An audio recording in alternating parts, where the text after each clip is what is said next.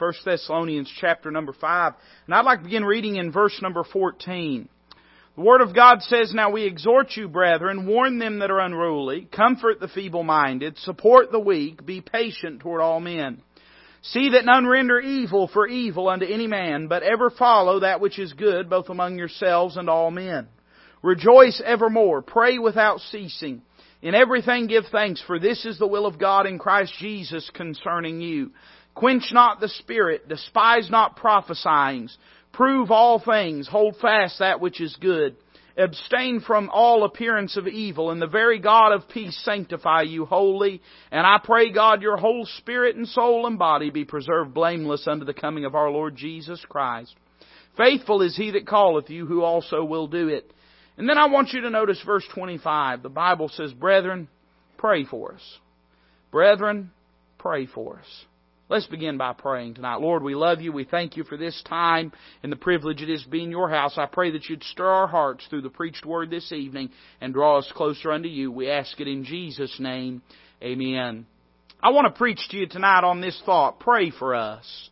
You know, we think often about prayer, and of course this is Wednesday night prayer meeting. There ought to be a special emphasis on prayer.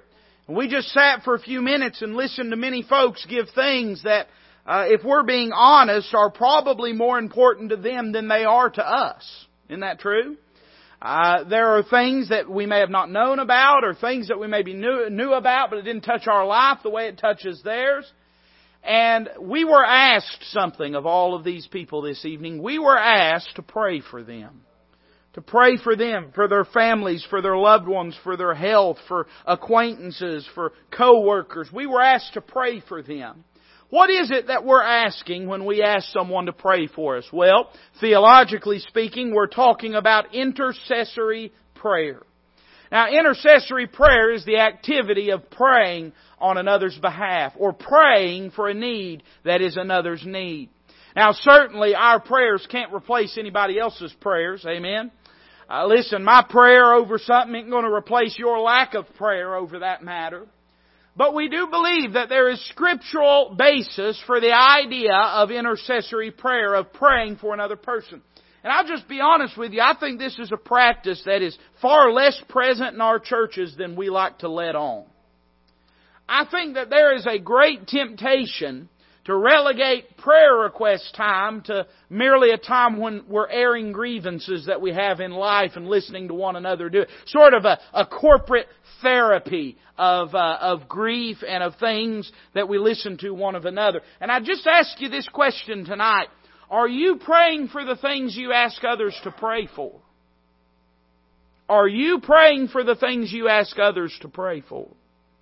And are you praying for others' needs while you're asking others to pray for their needs and your needs?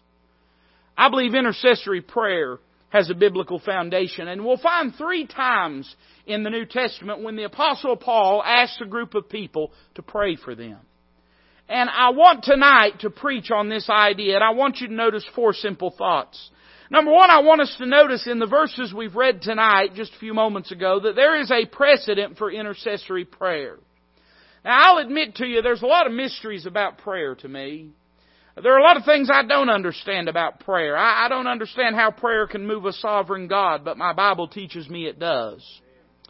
I don't understand how prayer can reach into the future and touch things that haven't occurred yet, but my Bible teaches me it can. And I don't understand how prayer can reach then into the lives of others and carry them to the throne of grace as your own prayer request, but somehow it does. And if we're seeking to find whether there's a biblical precedent for prayer, I don't think we're lacking for examples of intercessory prayer in Scripture. Certainly we go all through the Old Testament. We'd find that Moses made intercession for God's people. We'd find that Aaron made intercession uh, for God's people. We'd find out the Old Testament priests made intercession for God's people. We'd find that there were times that David made intercession for the people of God. I think of Daniel who on several occasions prayed for the remnant of the children of Israel and made intercession for them. The idea of praying not just for yourself and your needs and desires, but praying for others' needs has a clear scriptural foundation. And if we didn't have any example whatsoever, I think simply what Paul says here in 1 Thessalonians 5.25 is enough to tell us, number one, that intercessory prayer, praying for another's needs, is scriptural. It's scriptural. It's scriptural to pray for their needs. It's scriptural to pray for their salvation. I've heard people say things like, well, you know, it don't do no good to pray for somebody else's salvation because they have to make the decision. Well, that don't make a lot of sense. Listen, I understand they have to make the decision, but if we never prayed about anything that ever touched on anybody's free will, we wouldn't never pray about anything. Listen, if you were afraid of, of traipsing on somebody's free will, you wouldn't pray for that raise at work because somebody's going to have to give it to you. Eh, eh, listen, if you didn't believe that, that you ought to pray in any way that might conflict with a person's free will, you wouldn't pray for your marriage or for your kids because it's going to affect their free will. The fact is, simply because it touches a person's free will doesn't mean that we ought not pray about it. Hey, uh, the hand of the, uh, the heart of the king is in the hand of the Lord, and he turneth it whithersoever he will. I'm not saying God's going to make anybody get saved, but I'm saying this: He can sure make the conditions such that it's on their mind and a decision is forced. And God can sort of, if we can use this terminology, turn the heat up. But even if I don't understand all the machinations of, of praying for another person's salvation, I know it's scriptural because Paul said, Brethren, my heart's desire and prayer for Israel is that they might be saved. So intercessory prayer is scriptural. Let me say number two, that it is a spiritual activity. So why do you believe that, preacher? Well, for two reasons. One, because intercessory prayer is one of the functions of the Holy Spirit. The Bible says in Romans 8, 26 and 27, likewise the Spirit itself also helpeth our infirmities, for we know not what we should pray for as we ought. You know, sometimes we don't pray because we don't know what we ought to pray. So preacher, what should we do? Go ahead and pray anyway and the Holy Ghost will straighten it out. Even if you don't know really what direction to go or what you ought to ask for, and I can't tell you the numbers of times that I as a pastor, I don't know what to pray for. I don't know if I should pray for God's chastisement or God's long suffering and patience. I don't know if I should pray for God to change the situation or to change me. And I don't know what to pray. Preacher, what do you do? I just pray and say, God, I don't know what to pray. But I know I need you. And the Spirit itself maketh intercession the Bible says, For us with groanings which cannot be uttered, and he that searcheth the hearts knoweth what is the mind of the Spirit, because he maketh intercession for the saints according to the will of God. So the Holy Spirit of God is partaking in this activity of intercession. But then let me say, not only is it a work of the Spirit, but it's also a work of the Savior. Because the Bible says in Romans 8:34, who is he that condemneth? It is Christ that died, yea rather that is risen again, who is even at the right hand of God, who also maketh intercession for us.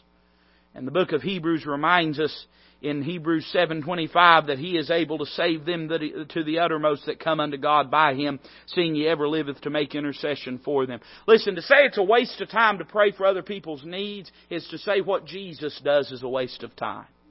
And to say what the Spirit of God does is a waste of time. Now, I'm not trying to say that it's identical the way that Jesus intercedes and the way that we intercede on another's behalf. I'm just saying it ain't a waste of time because if it was, then God wouldn't do it Himself. You say, preacher, what are you getting at? We agree it's important to pray for other people. We, we understand it's scriptural. We understand it's spiritual. But here's why we don't do it. Because we don't believe this third truth, and that is that it is powerful. That it is powerful that praying for other people, oftentimes when they don't even have enough concern about it to pray for themselves, is powerful. And here's why I believe that. Because if it wasn't powerful, Paul wouldn't have asked them to pray. you ever thought to yourself, well, surely they're praying about it. Why should I pray? They're already praying about it. You ever thought to yourself, well, there's so many people praying for that. But then stop and think about the fact that the Apostle Paul himself was praying for himself. But he said, just me praying isn't enough. I need other God's people praying. And you imagine how many people walking God's earth in this time were praying for the Apostle Paul. How many people he had led to Christ and how many churches he had planted that every time they met together, and they didn't just meet once or twice or three times a week, they met daily and lifted the name of Paul the Apostle up to God. But everywhere he turns, he says, Brethren, pray for us, because he knows prayer is powerful. And he wants God's people praying for him. Then let me say that prayer is not only, intercessory prayer is not only scriptural and spiritual and powerful, but it's natural. Hey, you might say, preacher, for it to be something that's natural, it sure, sure seems difficult to try to remind myself to pray for the needs of others. That's true, but here's what you have to remember. He said to them, brethren, pray for us. Brethren, pray for us. Now there's certain things I wouldn't ask anybody to do for me except family. I'm, I'm just that way. Uh, there are certain things, certain binds that I might find myself in that I wouldn't never go to anyone except family. And of course, praise the Lord, I have family I can go to. I realize a lot of people don't. But when you think about this idea of prayer, the reason he uses the term brethren is he wants them to be reminded that they are bonded together with him. And that they have not only the opportunity, but the responsibility to pray for each other. You understand, and, and I say this with, with trembling heart, because I'm guilty of it just like you're guilty of it. That to tell somebody you're praying about something you're not is to lie. I'm guilty of it. I know I am. It's part of the reason I try to stop and pray in that moment. Because I want to be sure I've brought it to the throne room of grace and I know how forgetful I am. And how oftentimes do we look brethren right in the eye and lie straight to them by saying, I'll pray for you. I understand we wouldn't know what to say if we didn't say that. But see, the answer is not to avoid that interaction. The answer is instead to embrace the intercession and to say, if I've said I'll pray for you, I'm going to take time. Even if it's right there in that moment, even if the moment that you walk away, I have to stop and breathe a prayer to God in that moment to make sure I keep my word, I believe we ought to do it because it is natural, it is appropriate, it is scriptural, spiritual, powerful, and natural to pray in an intercessory manner. And then turn over to Hebrews 13. I want to give you a second time the Apostle Paul used this term. Hebrews chapter 13. Now, you may not believe Paul wrote the book of Hebrews, and that's fine. It does not bother me. One day when you get to heaven, you'll know I'm right, and I'm patient. I'm willing to wait for that. But I believe that Paul wrote the book of Hebrews, and of course we know it doesn't really matter because the Holy Ghost wrote the book of Hebrews, just like he did the book of Romans and Hebrews and, and 1st and 2nd Thessalonians and every other uh, jot and tittle of the Word of God. But I do believe it is Paul writing it. And he says in Hebrews 13, in fact we taught a little bit about this on Monday night, in verse number 18, he says, Pray for us, for we trust we have a good conscience in all things, willing to live honestly. But I beseech you the rather to do this, that I may be restored to you the sooner. And I think in these two verses we have the power of intercessory prayer hinted at. I don't know what was going on in Paul's life at this time. I don't know that anybody knows. I'm sort of the opinion this may have been written from a jail cell. I think Paul spent a lot more of his life in jail than we realize. And oftentimes it may have not been for the years on end that it was towards the end of his life, but I think that uh, probably sometimes for weeks or months he may have spent time in jail or incarcerated that we may not even be aware of. You understand, we only have a snippet of the Apostle Paul's life recorded for us in the book of Acts. We think we have the totality of it, but we, we really don't. I don't know what's going on in Paul's life, but it is evident to me in this passage that whatever was going on, he didn't want it to continue that way. And he says two things. I want you to think about the power of intercessory prayer to do two things. One, intercessory prayer has the power to sustain another individual. He says in verse 18, pray for us, for we trust we have a good conscience in all things, willing to live honestly. In other words, he's saying, hey, listen, we're in this situation. We don't want to be in this situation, but we trust before God that we are sincere in our hearts in saying that if this is the will of God, we will live here honestly, openly. We will stand for the Lord. We'll be bold in our testimony. And we believe that God is able to sustain us. But he says, but we want you to pray for us he would say later, and we'll look at it in a moment in Second Thessalonians, he'd ask them to pray for that the word of the Lord would have a, a, a free course with them. I believe what he's saying here is this. We're in a tough situation, but we need prayers because we want to stand for God. And let me say to you that we need to be praying for one another. Even if there's no particular need that arrests our attention, it's a good practice to have a list of people that you go to church with and your family and people that you love and people that God has burdened your heart with and you pray for them regularly that God would strengthen, uphold them, and use them for His glory. Because we need prayer that we might be sustained. Of course, my mind immediately goes to Moses as he stood up on the hillside with Aaron and Hur on either side. And as he prayed, the battle would go for God's people. As his hands lowered, the battle would go for the enemies of Israel. And Aaron and Hur stood there and upheld his hands. What were they doing? He was doing the work of God and they were sustaining him. What a picture it is of us upholding God's people as we serve the Lord. I think Paul understood that prayer had the power to sustain, but then I noticed, and man, this blessed my heart on Monday night. Look at verse 19. I believe it has the power to change. Look what it says. But I beseech you the rather to do this. Now stop and think about what he just said. He said, pray for us for we trust we have a good conscience He's saying, I trust that I know my heart when I say this. I trust that I'm being sincere. In all things willing to live honestly. We believe that if it's the will of God, we'll stay right where we're at. Says, but I beseech you the rather to do this. In other words, he says, the reason I'm asking you for this is I have a desire for this to change. And what desire is it? He says that I may be restored to you the, notice this word, sooner. Sooner. I don't know if you realize just what all's meant by that word sooner. In other words, he's saying this there is a trajectory upon which my life is. And if that's the will of God, then I'm satisfied with it. But I'm asking you to pray because I believe your prayers can change the trajectory or the timeline of my life. Think about this. We live in a world of determinist ideology where people think just whatever is, is, and there's nothing we can do to change it. And listen, there is a lot of people that have taken the notion of God's sovereignty and providence as an excuse to disengage from the responsibility to pray and to serve God. But Paul said, I want you to pray because I believe if you'll pray, something will happen sooner than it would if you didn't. Prayer has the power to change our situation. Prayer has the power to bring something about sooner or maybe to make it tarry till later. Prayer has the power to reach from heaven and touch this world and move it and mold it and shape it. Prayer is a powerful thing. Listen, it, it, it, prayer is not a, a, a psychological drug of religious people. Prayer is not a self-fulfilling prophecy. It's not a placebo that gets us through the struggle of life. Prayer is rightly so the arm through which we can reach out and touch God and it's the means whereby God exercises His influence in this world. Prayer is a powerful thing. Turn over there with me to 2 Thessalonians chapter 3. I want to give you a third thought. 2 Thessalonians chapter number 3. Now here's the question. Okay, preacher, you convinced me. We need to be praying for other people. But here's the question, preacher. What should we pray for? If, if there's not some particular request that they have brought to us, and if we have a responsibility to pray for God's people, then what should we pray for? Well, listen, I think Paul gives us a few good ideas in 2 Thessalonians. Uh, look at chapter 3, and we're going to read the first two verses.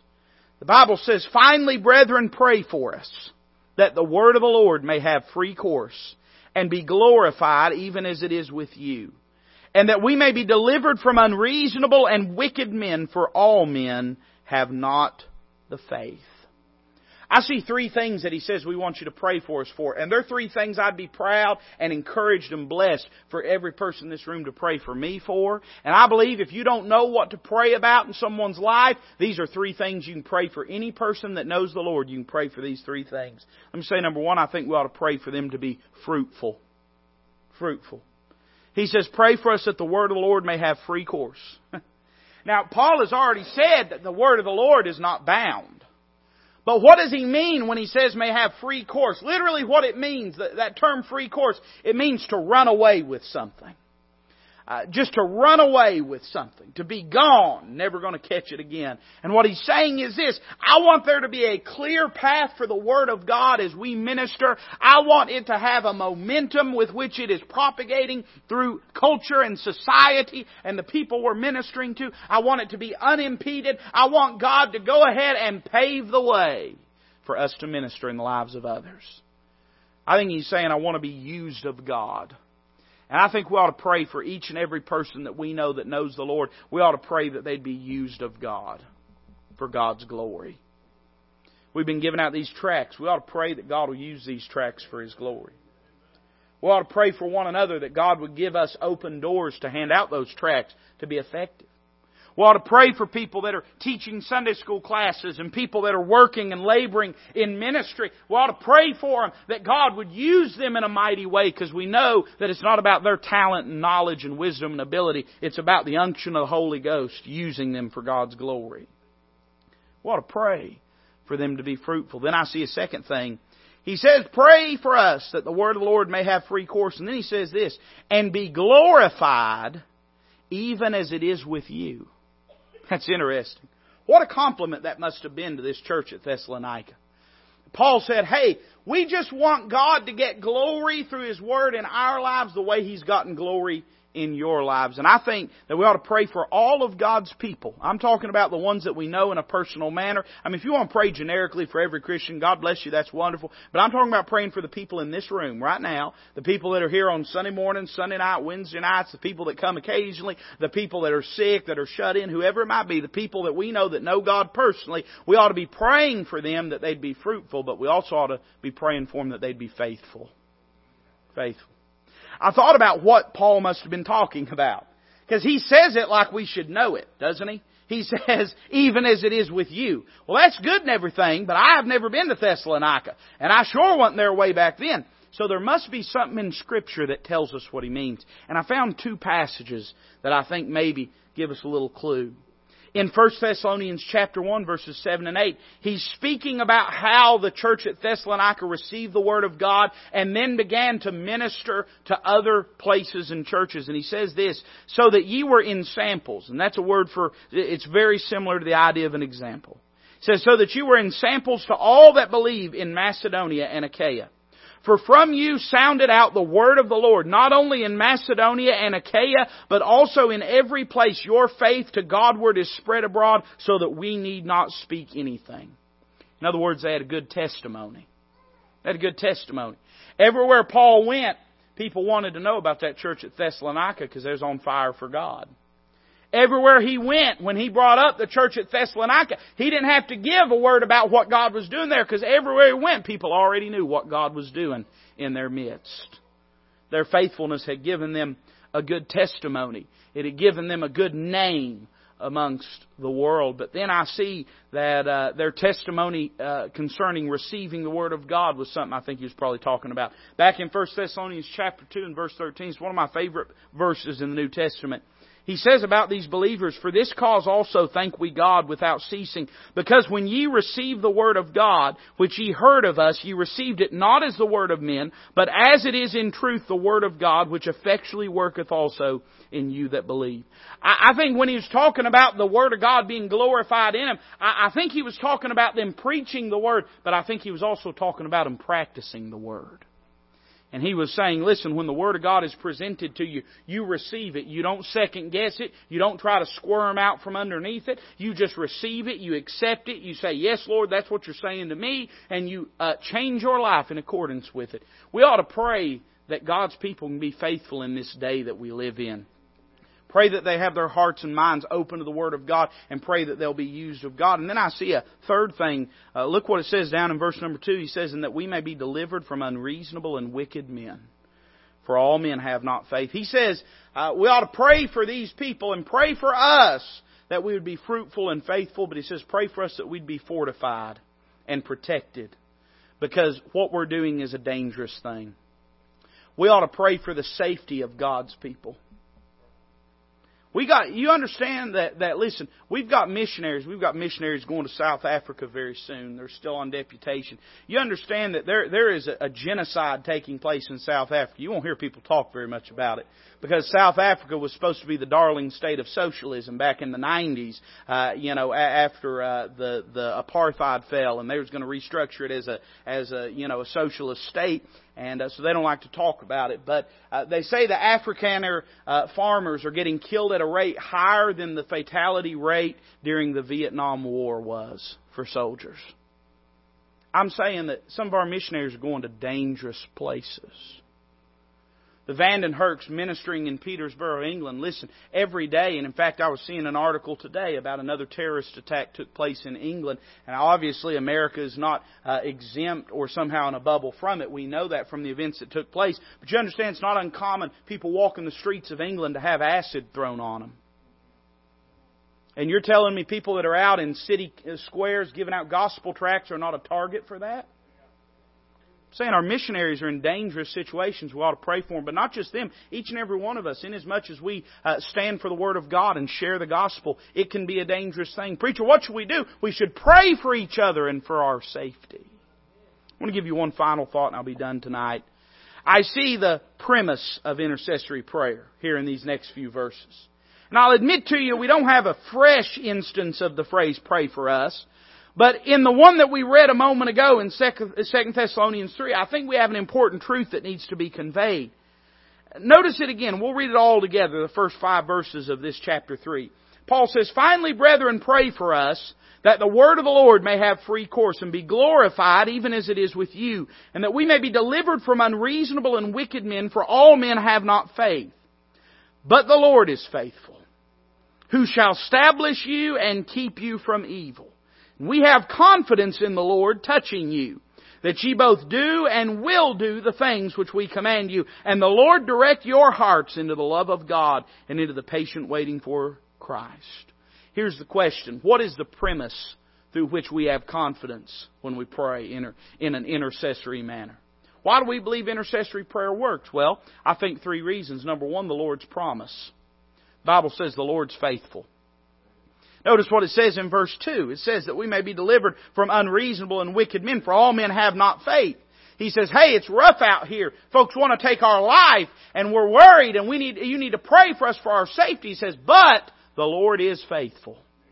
And we know that God will keep His promise. Listen, we need to pray because God loves them just like He loves you. and if you believe God will answer prayers for your, you, you have every reason to believe God will answer prayers for them as you pray for the Lord's promise. Number two, the Lord's plan. I thought this was interesting language. He says in verse 4, and we have confidence in the Lord touching you. He doesn't say, we have confidence in you. He says, we have confidence in the Lord touching, or we might use the, the term concerning. In other words, he says, when we pray about this, whether or not we have confidence in you is irrelevant. But we have confidence in the Lord that the Lord is working in you. And what is he talking about? He says that you both do and will do the things which we command you. Here's the thing that you have to decide as you pray for your loved ones, pray for wayward kids and grandkids. You don't have to decide whether you trust them. You have to decide whether you trust God with them. That's the wonderful thing about prayer, see?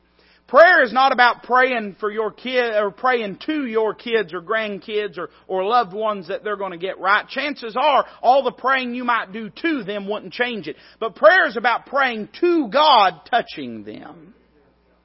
And knowing that the Lord has a plan for their life. God loves them more than you love them. God has a plan in it. Man, that blesses me. Hey, listen, our confidence is not in them. Our confidence is in Him and we're praying to Him and we're asking that He will be faithful and the Lord is always faithful.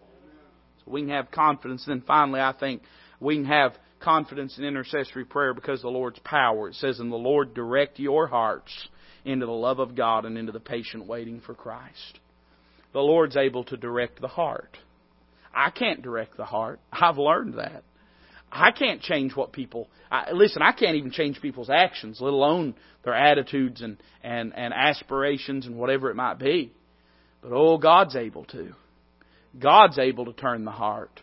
God's able to direct the heart. God's able to do what I can't do and what you can't do. And the question is whether we'll pray and whether we'll take it to the Lord and ask God to do what we're unable to do.